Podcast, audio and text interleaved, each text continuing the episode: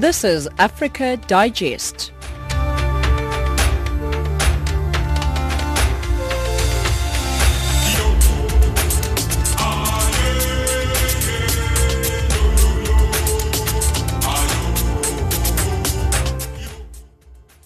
It is 1700 hours Central African time right here on Africa Digest on Channel Africa where we give you news from an African perspective. Hello, my name is Spumelele Zondi coming to you live from Johannesburg in South Africa on frequency 9625 kHz on the 31 meter band if you're in Southern Africa. We are also online on channelafrica.co.za. Stream us there. Um, with Amanda Machaka, Tracy Pumkot and Nedo Chemane. Your top stories. Zimbabwe faces yet another possibility of a shutdown an opposition alliance involving Malawi's former president unravels. In economic news, the African Development Bank, or ECOWAS, signs an agreement worth more than 22 million US dollars for a study into linking a highway between Cote d'Ivoire and Nigeria. And in sports, Banyana Banyana coach Desiree Ellis and forward Thembi Kgatlana were added to the South African president's guest list for the 2019 State of the Nation address. Amanda Machaka has your news.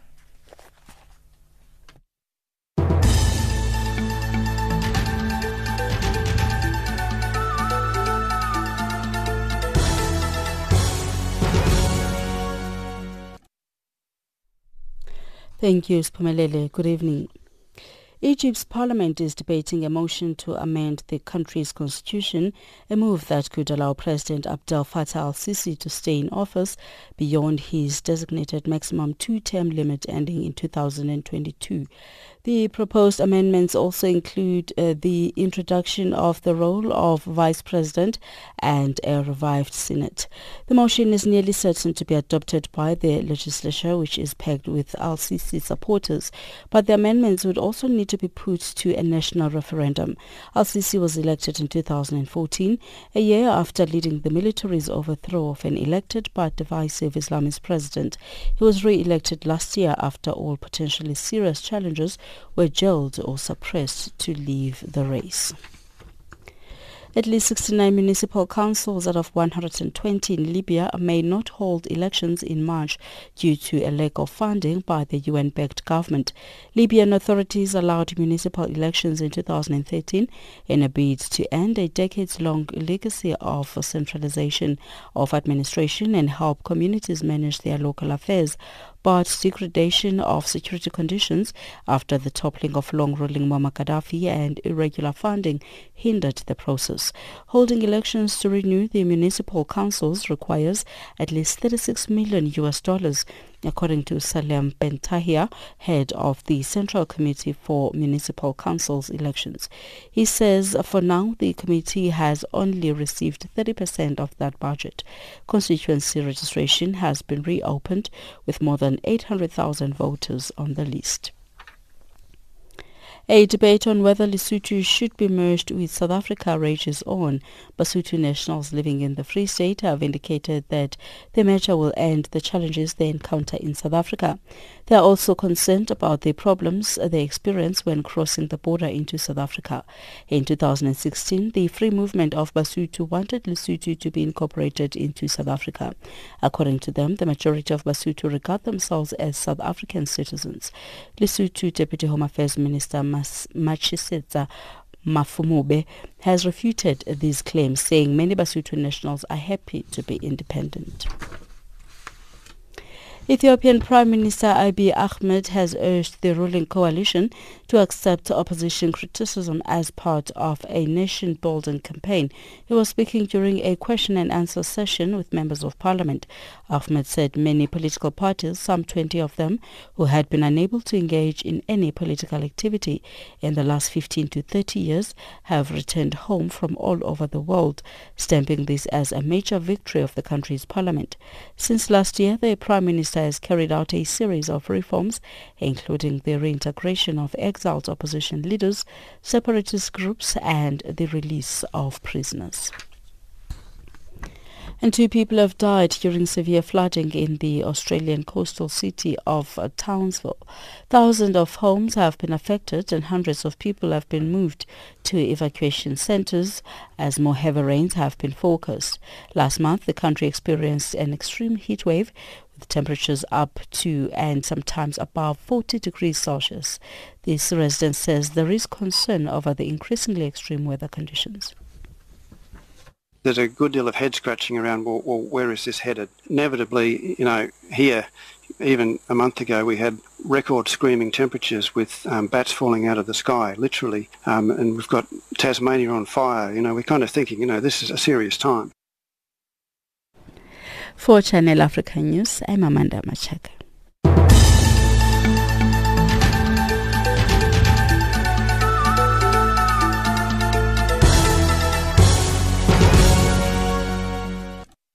It is 17.05 Central African time right here on Africa Digest where we give you news from an African perspective. Thank you very much Amanda for that news update. Let's start in Zimbabwe where another shutdown owing to some strikes is imminent following calls by teachers to have their salaries paid in American dollars. Teachers who constitutes the bulk of the government workers announced that their strike was starting Tuesday the 5th of February. Meanwhile government has expressed concern over the industrial action as chances of this becoming a widespread protest are very high. Last month, the government was forced to shut down internet when a fuel protests turned violent, leading to the death of more than 12 people. 78 were injured and 1,000 arrested. Simon Muchemwa is in Harare. As Zimbabwean teachers down tools owing to numerous unaddressed grievances, tension is mounting as citizens fear of another shutdown. Last month, a shutdown that lasted three days resulted in the death of more than 12 people, 100 injured, and more than 1,000 arrested. The fuel protests were characterized by thuggery, leading to the destruction of property worth millions of American dollars. In response, government unleashed a crackdown that left millions traumatized. Meanwhile, teachers who constitute the bulk of government workers in Zimbabwe are complaining that their wages have been reduced to peanuts. Richard Gundani, president of the Zimbabwe Teachers Association, explained.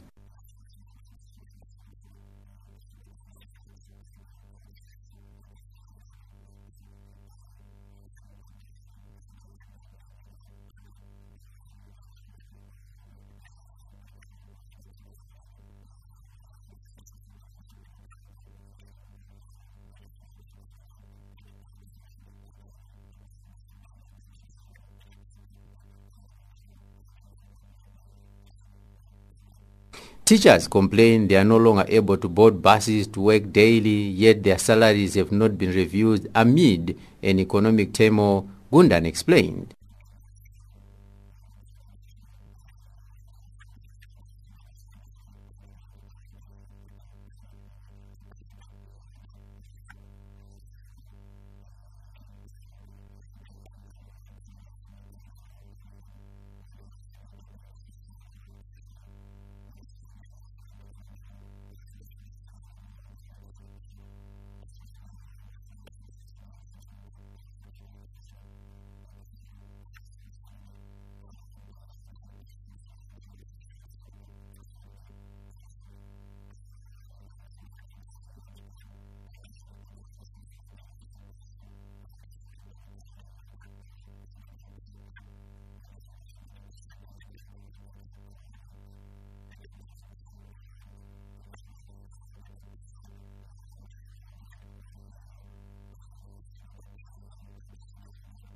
The teacher strike is expected to extend to other sectors of the economy if government drags its feet.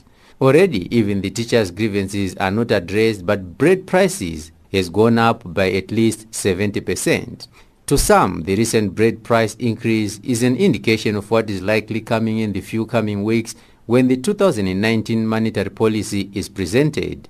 President of the Zimbabwe Retailers Association, Denford Mutashu, had this to say concerning bread prices.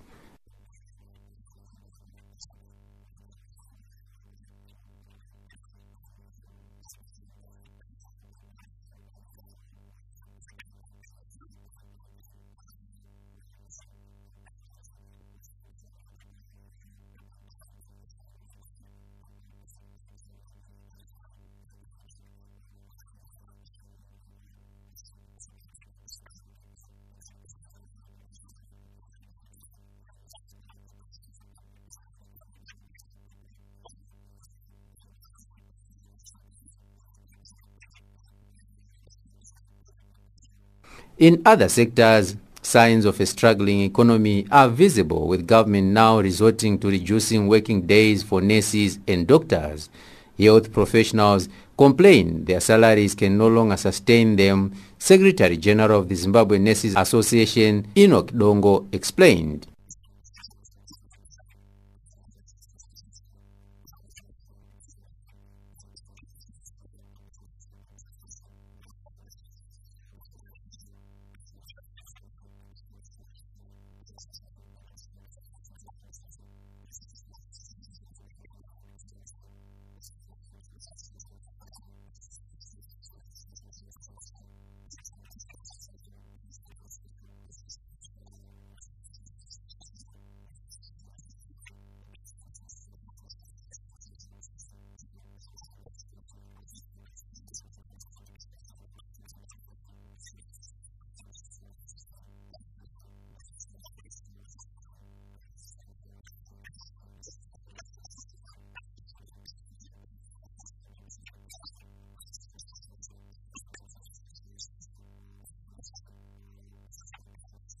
In Harare, Zimbabwe for Channel Africa, this is Simon Muchemwa.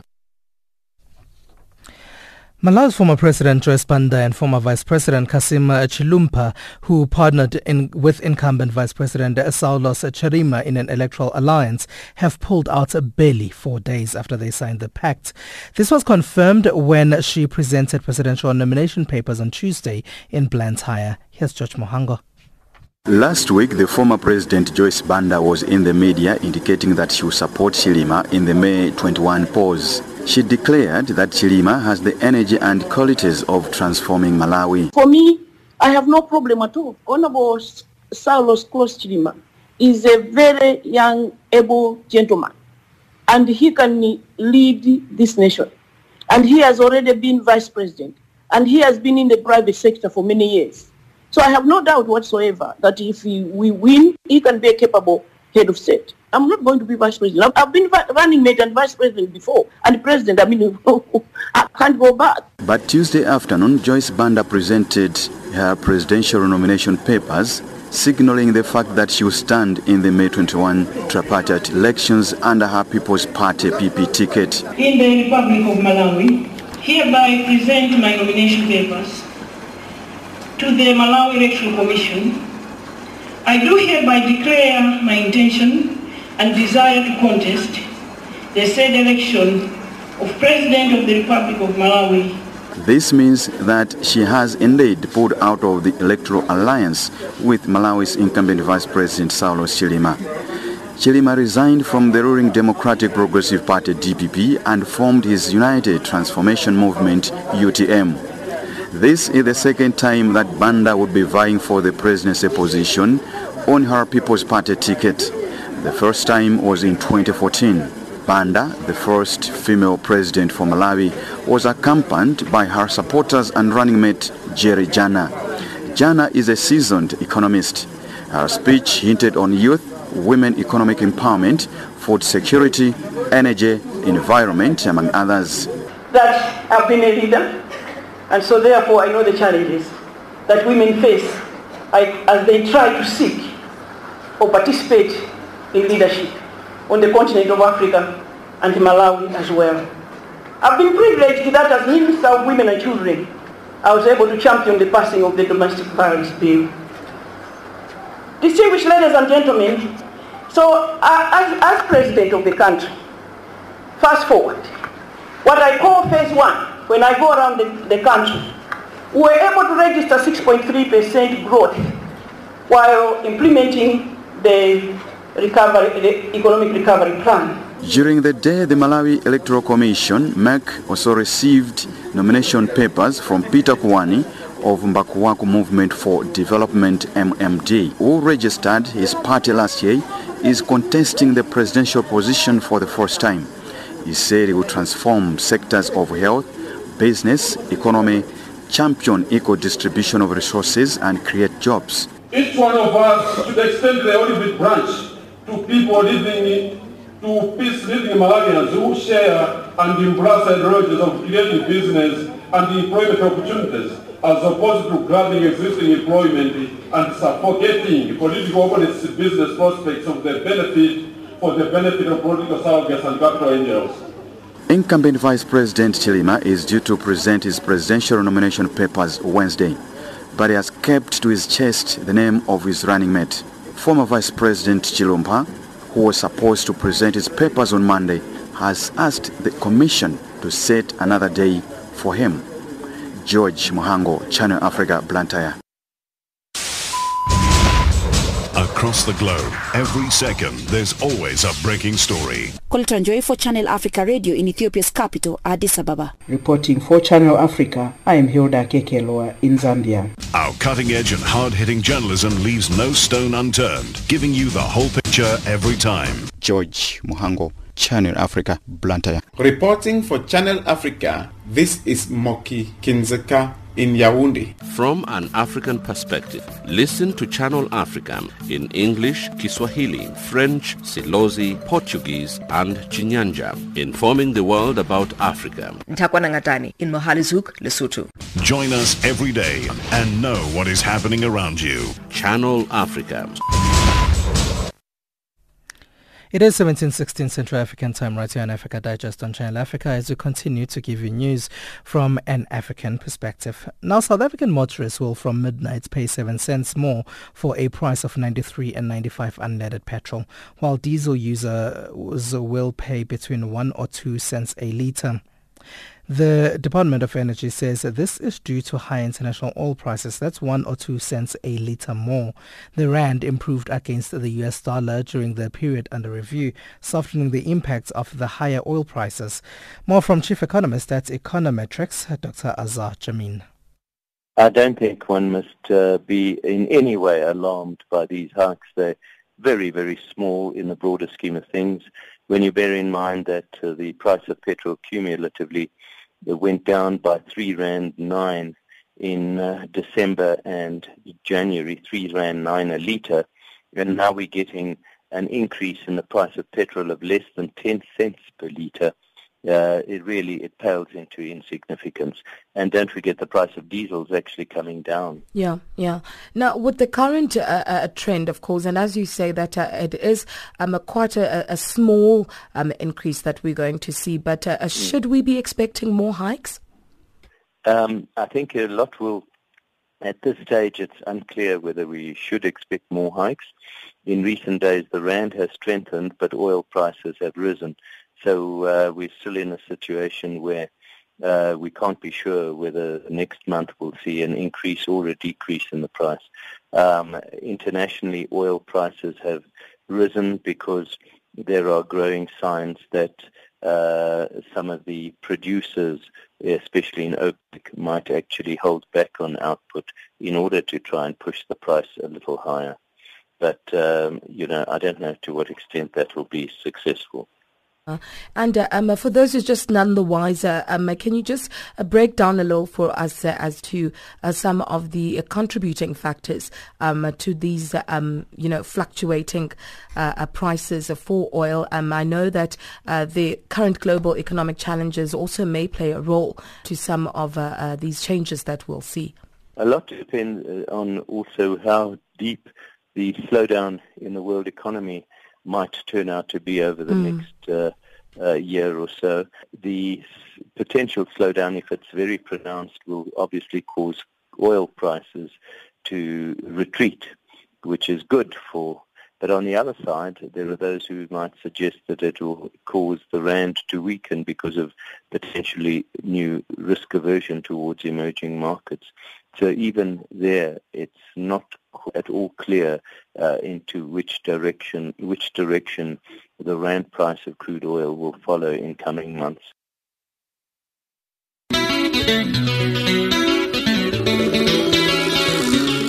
Habari etise mache mingabo baoni kedu mbote ndemne bonsoir Join me, Richard Mwamba, for a music show on Channel Africa called Africa in Song every Saturday and Sunday from 18 to 20 hours Central African Time. Africa in Song, Saturday and Sunday from 18 to 20 hours Central African Time.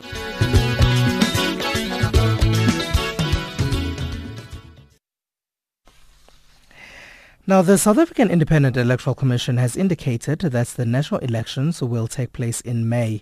Addressing a press conference, IEC Chairperson Glenn Mashinini said the official date will be confirmed by President Cyril Ramaphosa.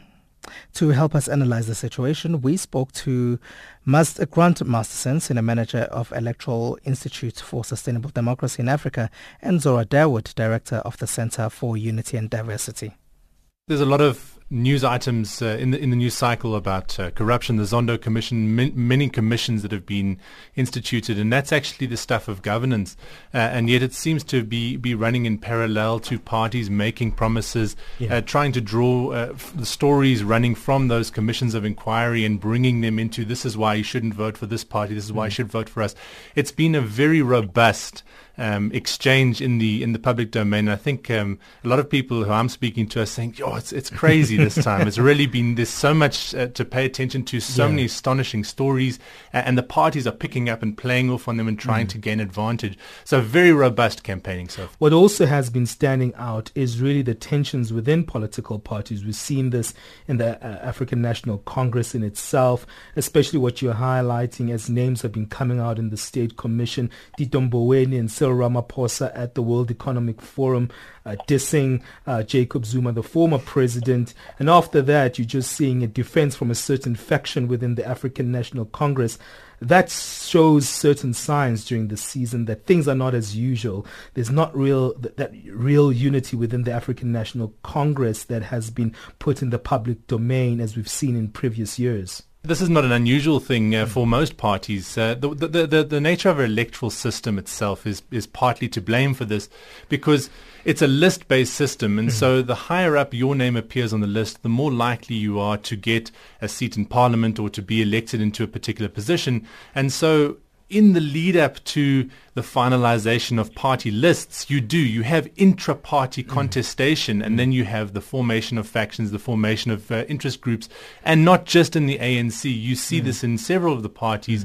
Uh, I think you mentioned the DA as well. Uh, but, you know, most of the parties are looking very closely at their lists and perhaps if some of the smaller parties are keeping the internal contests uh, you know, under wraps, certainly all of the parties, there are people who are jockeying for position to be on those lists and the higher up on those lists, the better. Mm. Zohra, let me bring you into this discussion. What, what are your thoughts? What's sticking out for you right now? Because as was highlighted by Grant, that this seems like a different type of campaign trail. Things are very contentious this time around. There's a lot of issues to actually collate as an ordinary citizen as you look at things and, and unpacking themselves. I agree, but I think what we mustn't miss is there've been a series of conversations, legislative, parliamentary, that are really the the key. It's going to ignite the nature of electoral politics in the next couple of months. And those have been, if you think about the proposed amendments to Section 25, for example, the land issue, the expropriation bill, that is a significant and probably one of the most important issues emerging.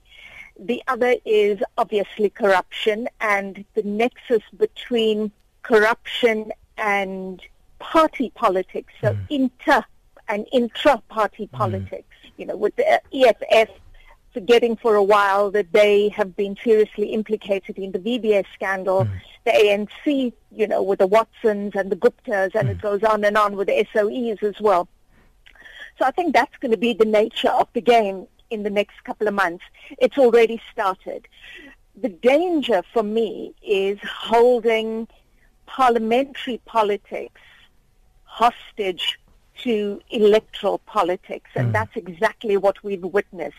That's the key issue. Now, I don't take the view that the electorate is not discerning. On the contrary, I think we have a very discerning electorate in South Africa, and mm. how people choose to join the dots and use that knowledge and information analysis to vote is going to be incredibly compelling because all of the commissions are not taking any prisoners in what is being disclosed and people are digesting all of that and presumably people will act on that information. Zohra uh, Dawood, who is the director for the Center for Unity and Diversity. You also heard from Grant Masterson, senior manager of electoral of the Electoral Institute for Sustainable Democracy in Africa. They were in conversation with my colleague Benjamin Mushadama earlier today. Your time is 17:25 Central African Time, right here on Africa Digest on Channel Africa. As we continue to give you news from an African perspective. Remember that if you prefer to find us on DSTV, we are also there. It's channel 80 2 on the DSTV audio bouquet. Now, many of our activities like banking to chatting to friends happen online. As a result of this, we leave a lot of our details on various platforms. There have also been data breaches where details of many individuals have been leaked to third parties. Internationally, Facebook has come under fire on numerous occasions for this. Locally, insurance company Liberty had to do some damage control after they experienced a data breach. To alert people about this, 5 February is dubbed a Safer Internet Day. Joining me on the line now is Google's Mish Atagana to talk about a Safer Internet Day. Hello and thank you very much for joining me, Mish. Thank you so much for having me, Zondi. Mm. Now, what's Safer Internet Day all about? Yeah, so Safer Internet Day is essentially a day that is set aside dedicated to for the promotion of safe and positive use of digital technologies in society. And so a bunch of different companies, different uh, groups come together to celebrate um, Safer Internet Day. This year, the theme for Safer Internet Day is Together for a Better Internet. Mm. Um, and uh, do you think people generally know how to keep their details safe online? I, I think that people are fairly aware that they need to be safe online. Whether or not they're actually actioning that is a different story. So this year we, we commissioned a survey by an organization called YouGov around uh, Middle East, Europe, and, um, and Africa to kind of really understand how people are taking their safety. And a staggering 43% of South Africans use the same password for all their for all their all their all their platforms. So they will use the same password for their phone, the same for their email, the same for their Facebook, the same for their Twitter. So it's very, very interesting to see just how people don't actually action what they know they should be doing. Mm. Um, uh, so what should they be doing? You just mentioned that uh, people use um, the same password for a lot of sites online. Yeah, they, so they need to really just vary the password. It's absolutely understandable that there's a lot of platforms now these days and people have to remember a lot of different passwords for different things. So it's quite um, important to just vary that password, not using it exactly the same for all the different platforms, but also doing what we call a security checkup. So if you have a Google account, you can go into your settings and do a security checkup and it will tell you just how secure your account is and tell you how to improve the security of your account, which is really useful for individuals who, especially people who are sending um, emails about business or just communicating their personal life to, to their to their to email. Um, a lot of companies uh, keep uh, people's data. Google is one of them with a lot of people's data. Um, what should these companies do um, in order to keep them safe, to keep their details safe? Absolutely. So data is very important to Google and your data is your data. It is private. It is between you and the system. And another thing we also do, encourage people to do, is do a privacy checkup. So what that does, it tells you what have I allowed Google to, to do, what have I allowed Google to, to say to say to me or sell to me. So it's also between you and Google. For Google, it's very, very important for us to make sure that data is very secure and that we are making sure that you are having a very private conversation between you and the device. Mm. Um, and you say it's a private conversation between you and the device, but devices get stolen. You've left your details on the device. So what should happen there? As soon as you find that your device is missing, you can easily log into any computer and tell Google that this device has been stolen.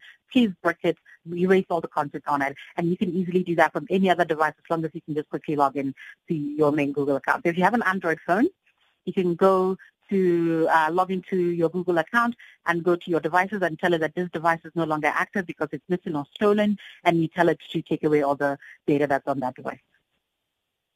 All right. Thanks very much, Mish. Thank you so much for having me. All right. So that's uh, Mish. Mish is from Google in South Africa.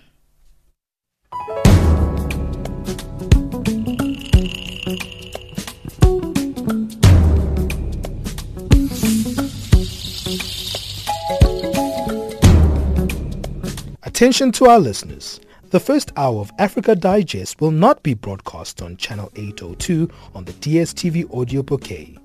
The 1700 hours show will only be found on shortwave and online on www.channelafrica.co.za. Please note that this only applies to the 1700 hours Central African Time show. The 1900 hours Central African Time program will be back on all the platforms. Channel Africa, giving you an African perspective.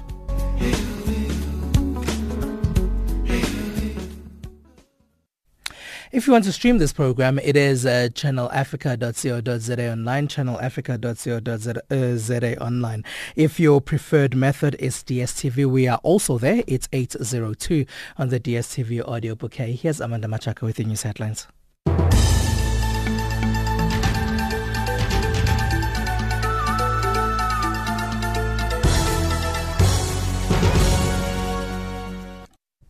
Thank you, Spumelele. Good evening. U.S. offers Niger Operations Center to fight Boko Haram. Egypt debates a motion to extend presidential term limits. And Ethiopian Prime Minister Abiy Ahmed urges the ruling coalition to accept opposition criticism as part of a nation-building campaign. Those are news headlines.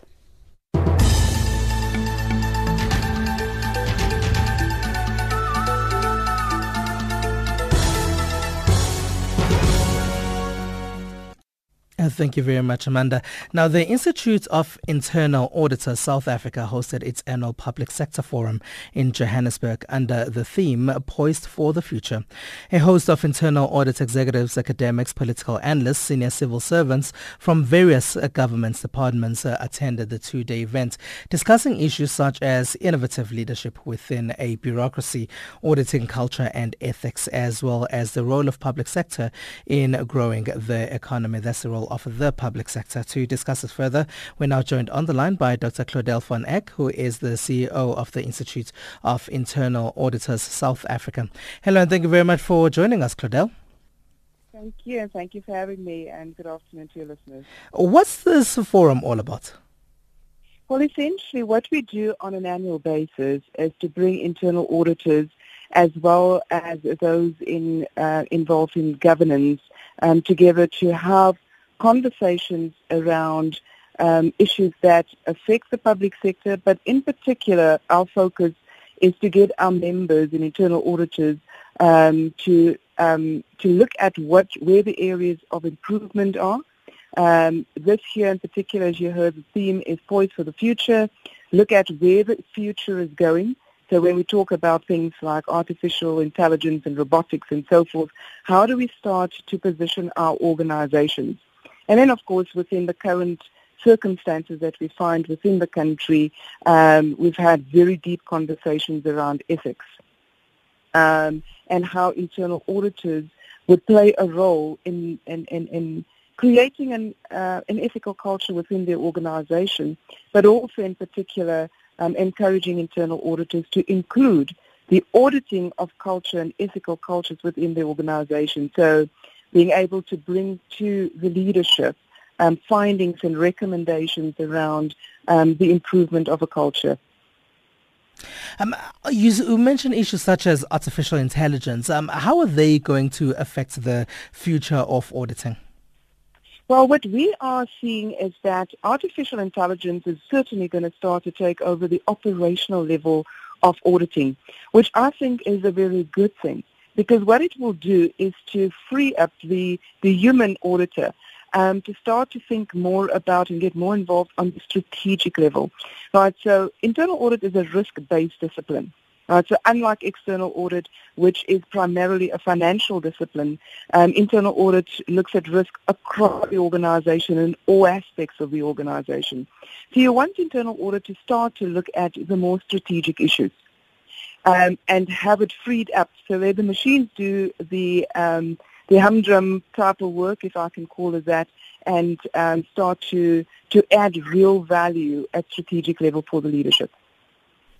Mm-hmm. Um, now, you gave a talk on uh, building ethical intelligence and ethical courage. Um, what does this actually mean? So for me, ethics intelligence essentially means that Firstly, you have the ability to understand that ethics is much more than just about fraud and corruption. Uh, so a lot of people tend to have a very narrow view of ethics. To start to see it much broader than that. And so, for example, gender issues, um, race issues, and so forth all have ethical implications. And if you're ethics intelligent, you have the ability to see the ethical implications in decisions and actions. So when the leadership makes decisions, to start to think about the ripple effect of that decision and where there may potentially be an impact and, in, in particular, a um, ethical implication in that impact um, and then to be able to respond appropriately. It is your ability to see where you have ethical dilemmas and to be able to navigate through the ethical dilemmas um, and come up with, a, with the best possible outcome in terms of ethics within that context. Oh, would you say it was a successful meeting? No, I think so. You know, I think the, for, of course, the proof is, is, is in the pudding. So what we want to see that those who were at the conference would go back and implement what they've learned in their workplace. That is how you measure success. Whether people have come out of the conference feeling that they've learned, that they, there has been some shifts in their minds around some critical issues, the feedback that we've received so far has been very positive. Absolutely, yes. All right, sure. Thank you very much. Thank you. That's Dr. Claudel Van Eck, who is the CEO of the Institute of Internal Auditors, South Africa.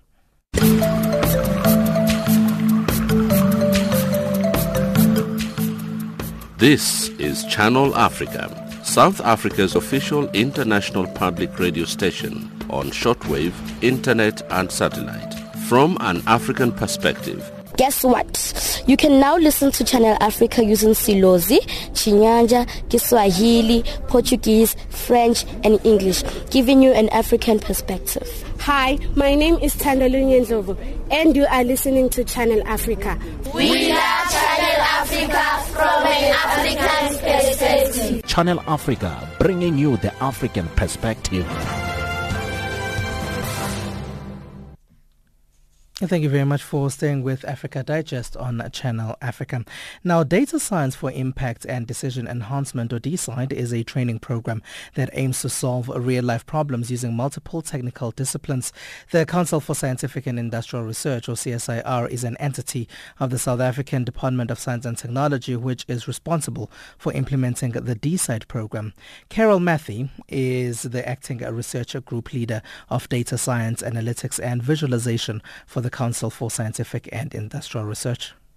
The program is called DSIDE for short. It was launched as a novel bootcamp style program with the intention to create and sustain a student pipeline which would satisfy not only CSIR's but also the DST strategic objective of human capability development. And this program actually has three main tracks. One is the building of new human capital, people with the ability to do data science in their work on a day-to-day basis. The next one was to create a platform and infrastructure that will support activities of data scientists. And this includes software product processes and infrastructure that can be used during the training process, but also for development of data-driven products. And then the third and very important relationship is a relationship with partners in government and in business who bring projects to us that we can expose to the students so that they can actually practice their skills on real-world problems. Now, why do you believe that data science promises better decision-making for South Africa and more so how? I think this relates to the relationship that we have fostered with the Department of Science and Technology.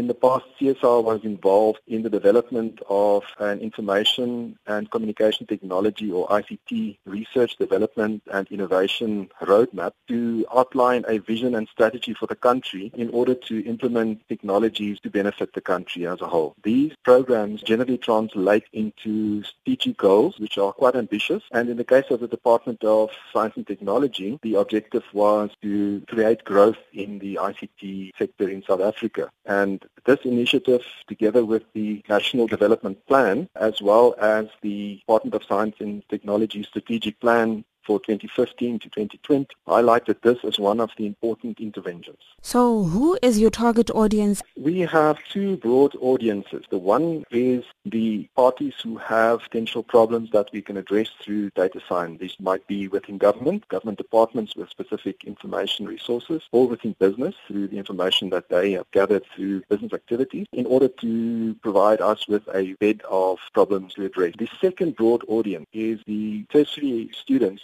at South African education institutions. Is it a group of people teaching me how to think or is it a software that's teaching me how to make better decisions? DSIDE program is about taking students from existing science and technology backgrounds or even backgrounds as journalism and giving them mostly open source technology tools with which they can then tackle a problem by analyzing the data and allowing them to derive meaningful insight based on the processes that they apply to process the information and visualize the information. Relying on technology has its disadvantages. So why do you see the need of using those technological tools? There is a phenomena in the world of uh, digitalization. In other words, most of the processes that we deal with, be it application for a new license or just processing information information at a commercial vendor of creating information streams. And these information streams are extremely valuable. They result in a phenomenon called big data. In other words, everything that we do more and more creates a data artifact. And the insights that can be gained by processing these artifacts could be beneficial to a number of areas in our society. One area in particular that we are trying to focus on is the improvement of the public health system. If we have better knowledge about where in the public health system users are, what information they need, what services they need, we can help government deploy services better for the improvement of public health in the country.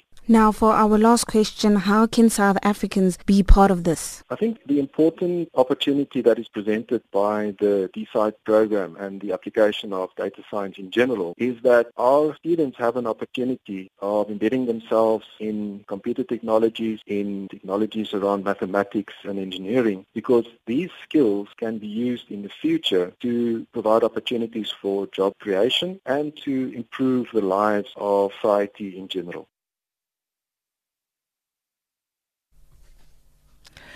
That is the acting research group leader of data science, analytics and visualization for the Council for Scientific and Industrial Research, Carol Mathy, on the line uh, with um, Nombuyiselo Dango. It is uh, 1742 Central African time. You're still listening to Africa Digest on Channel Africa as we continue to give you news from an African perspective. It's info at channelafrica.co.za on email. That's info at channelafrica.co.za or Channel Africa 1 on Twitter. I'm an actress. I'm a motivational speaker, born with albinism. Um, the nurse first asked my mother, is your husband white? My mother said, no. Why are you asking me that question? When I grew up, there was no publication of person with albinism disappearing, mm. being stolen. You see, it was happening, but there was no exposure as it happening now. Hi, I'm Pule Mulebati, the presenter of the Albinism Report, a program that demystifies myths and mysticism on albinism highlighting challenges and achievements of people with albinism. Tune into the Albinism Report on the following times. Monday, 5 past 9 in the morning to quarter to 10 Central African Time, and from 5 past 10 to quarter to 11 Central African Time. Tuesday at 5 past 2 in the morning to quarter to 3 Central African Time. The Albinism Report, an enlightened narrative with me, Ule Mulabati, on Channel Africa from an African perspective.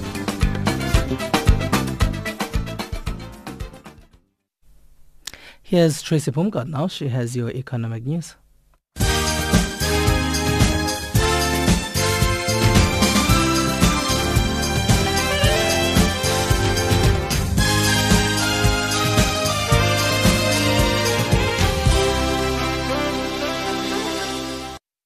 Thank you. Another shutdown is on the cards for Zimbabwe. Some teachers have already downed tools. They've called on the government to have their salaries paid in American dollars. Last month, a shutdown which lasted three days resulted in the death of more than 12 people, 100 injured and more than 1,000 arrested. Richard Gundani, president of the Zimbabwe Teachers Association, says teachers' salaries have not been reviewed amid an economic turmoil.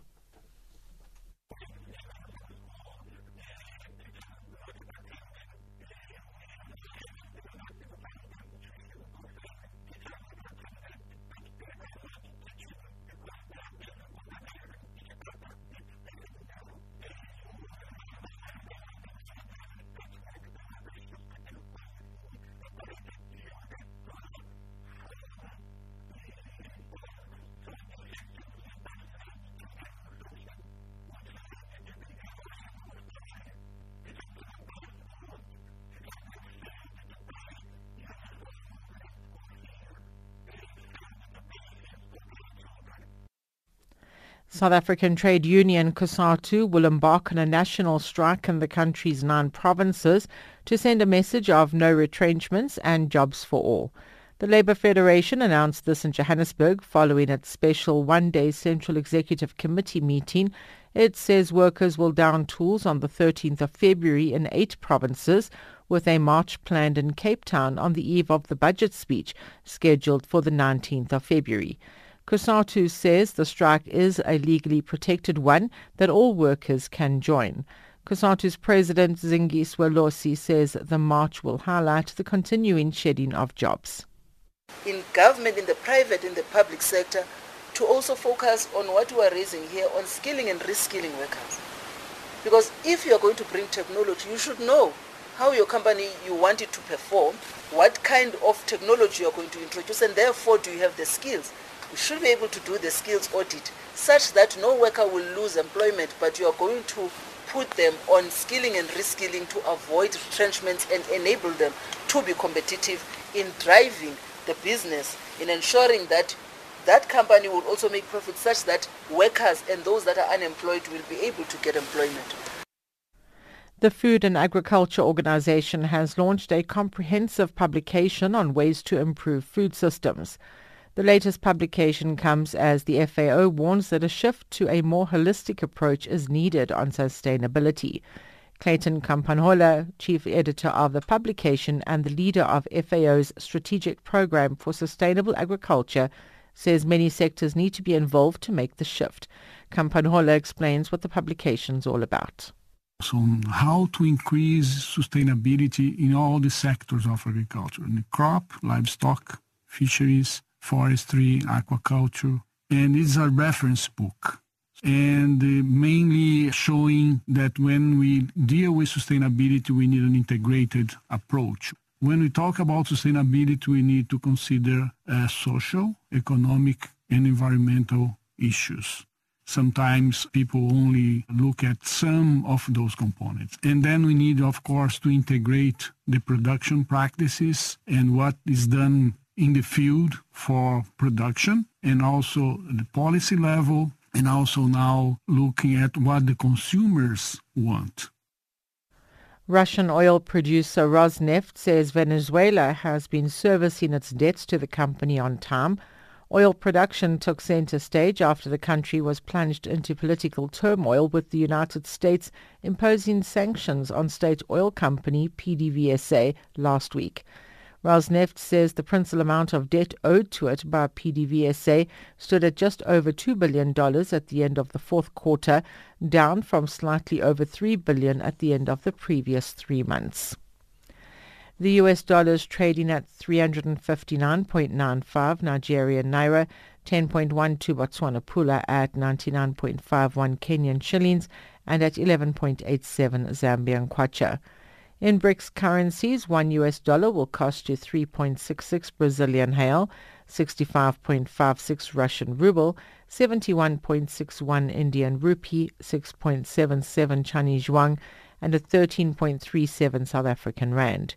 The US dollar is also trading at 76 pence to the British pound and at 87 cents to the euro.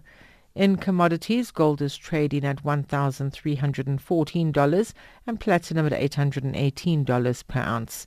The price of Brent crude oil is at $62. 78 a barrel. For Channel Africa News, I'm Tracy Bumgard.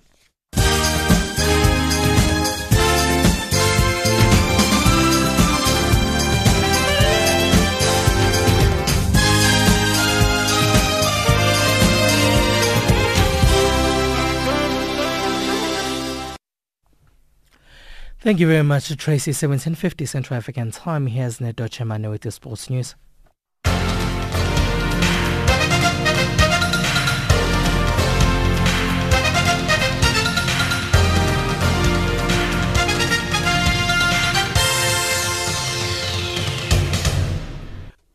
Thank you, Spomelele. A very good evening to all sport fans. Starting off with football news.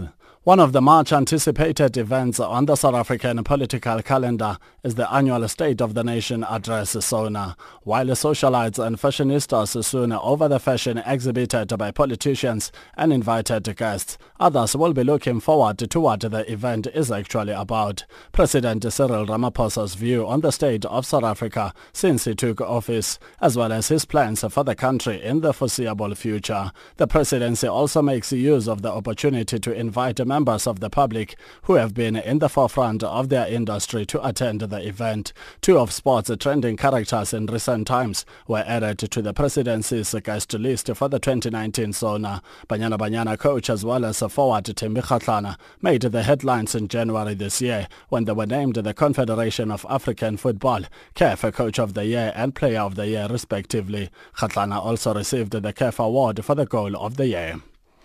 The Black Satellites of Ghana opened their total Under-20 Africa Cup of Nations campaign with a resounding 2-0 victory over Burkina Faso at the Stade de Maradi today. The three-time Under-20 champions needed a brace on either side of half and forward Daniel Lomotey to edge West African neighbors in Niger's third largest city, Maradi.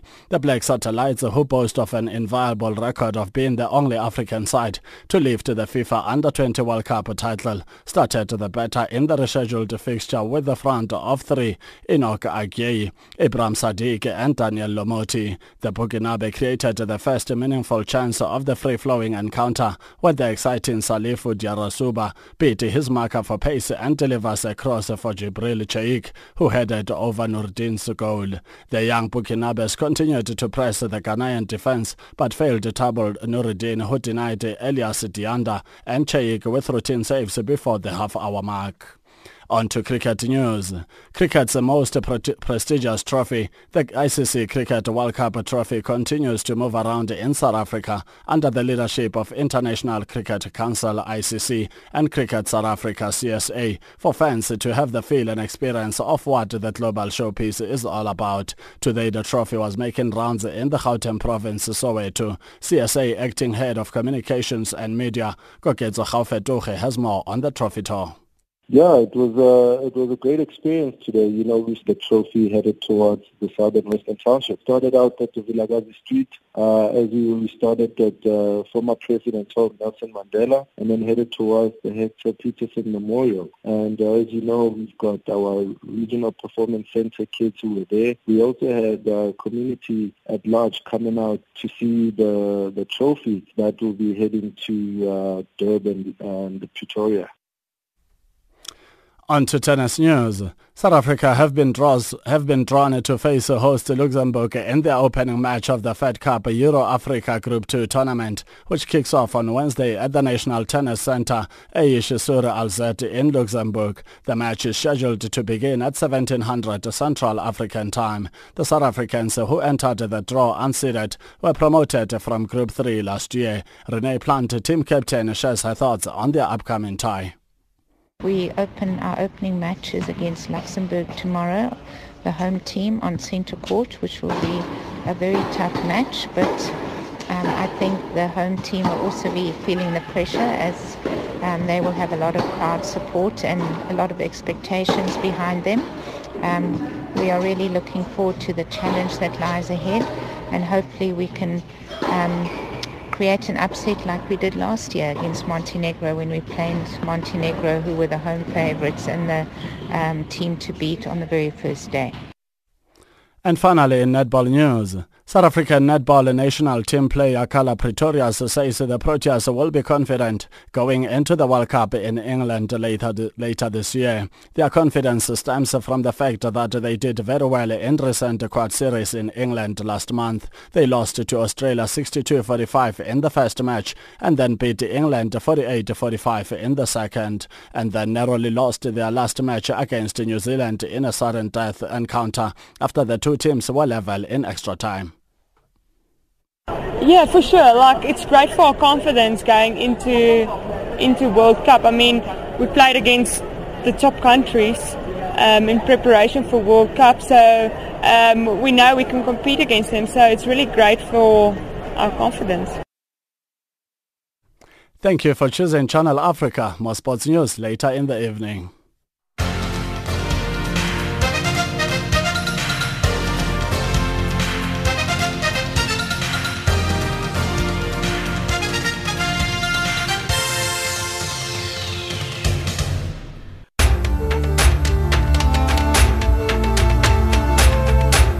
This is Africa Digest.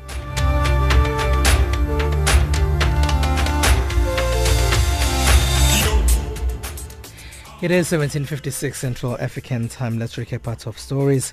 Zimbabwe faces yet another possibility of a shutdown. An opposition alliance involving Malawi's former president unravels. With that, we wrap up Africa Digest for today. From myself, Spumele Lezondi, producer Luanda Maome, technical producer Catherine Malik, and the rest of the team. Thank you very much for listening to us. It is info at channelafrica.co.za on email, plus 2776 300 3327 on WhatsApp or Channel Africa 1 on Twitter. We leave you with Yamore by Salif Keita and Cesária Évora.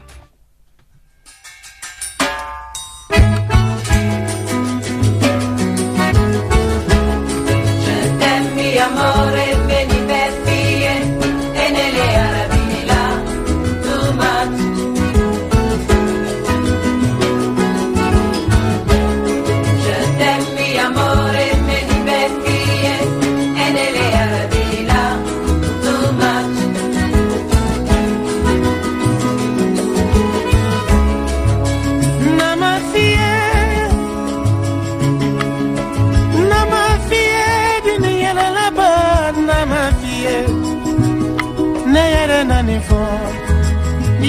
moko fie nero sila donkililele ilakola aha ilene la muluku moso. Niana moko fie soro fale moso nyuma na osikote. No no no nekona deilelele fe Je t'aime mi amore, vedi per fie, e nelle arabi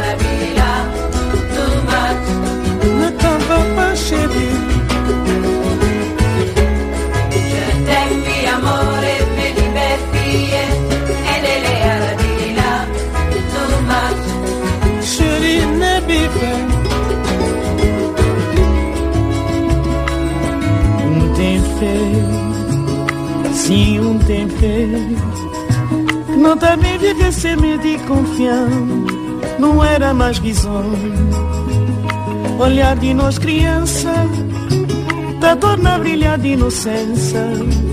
E na noite se esgritanhada Temporal talvez também não Na brandura e calmaria Nós amor tá bem descansado.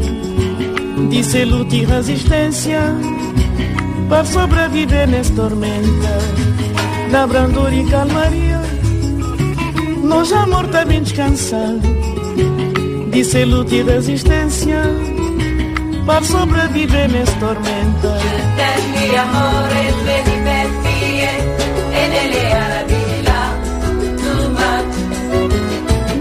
desafio e demais. Je amor amore, te divertir, e nelle aradirilà, tu vai. Tudo minha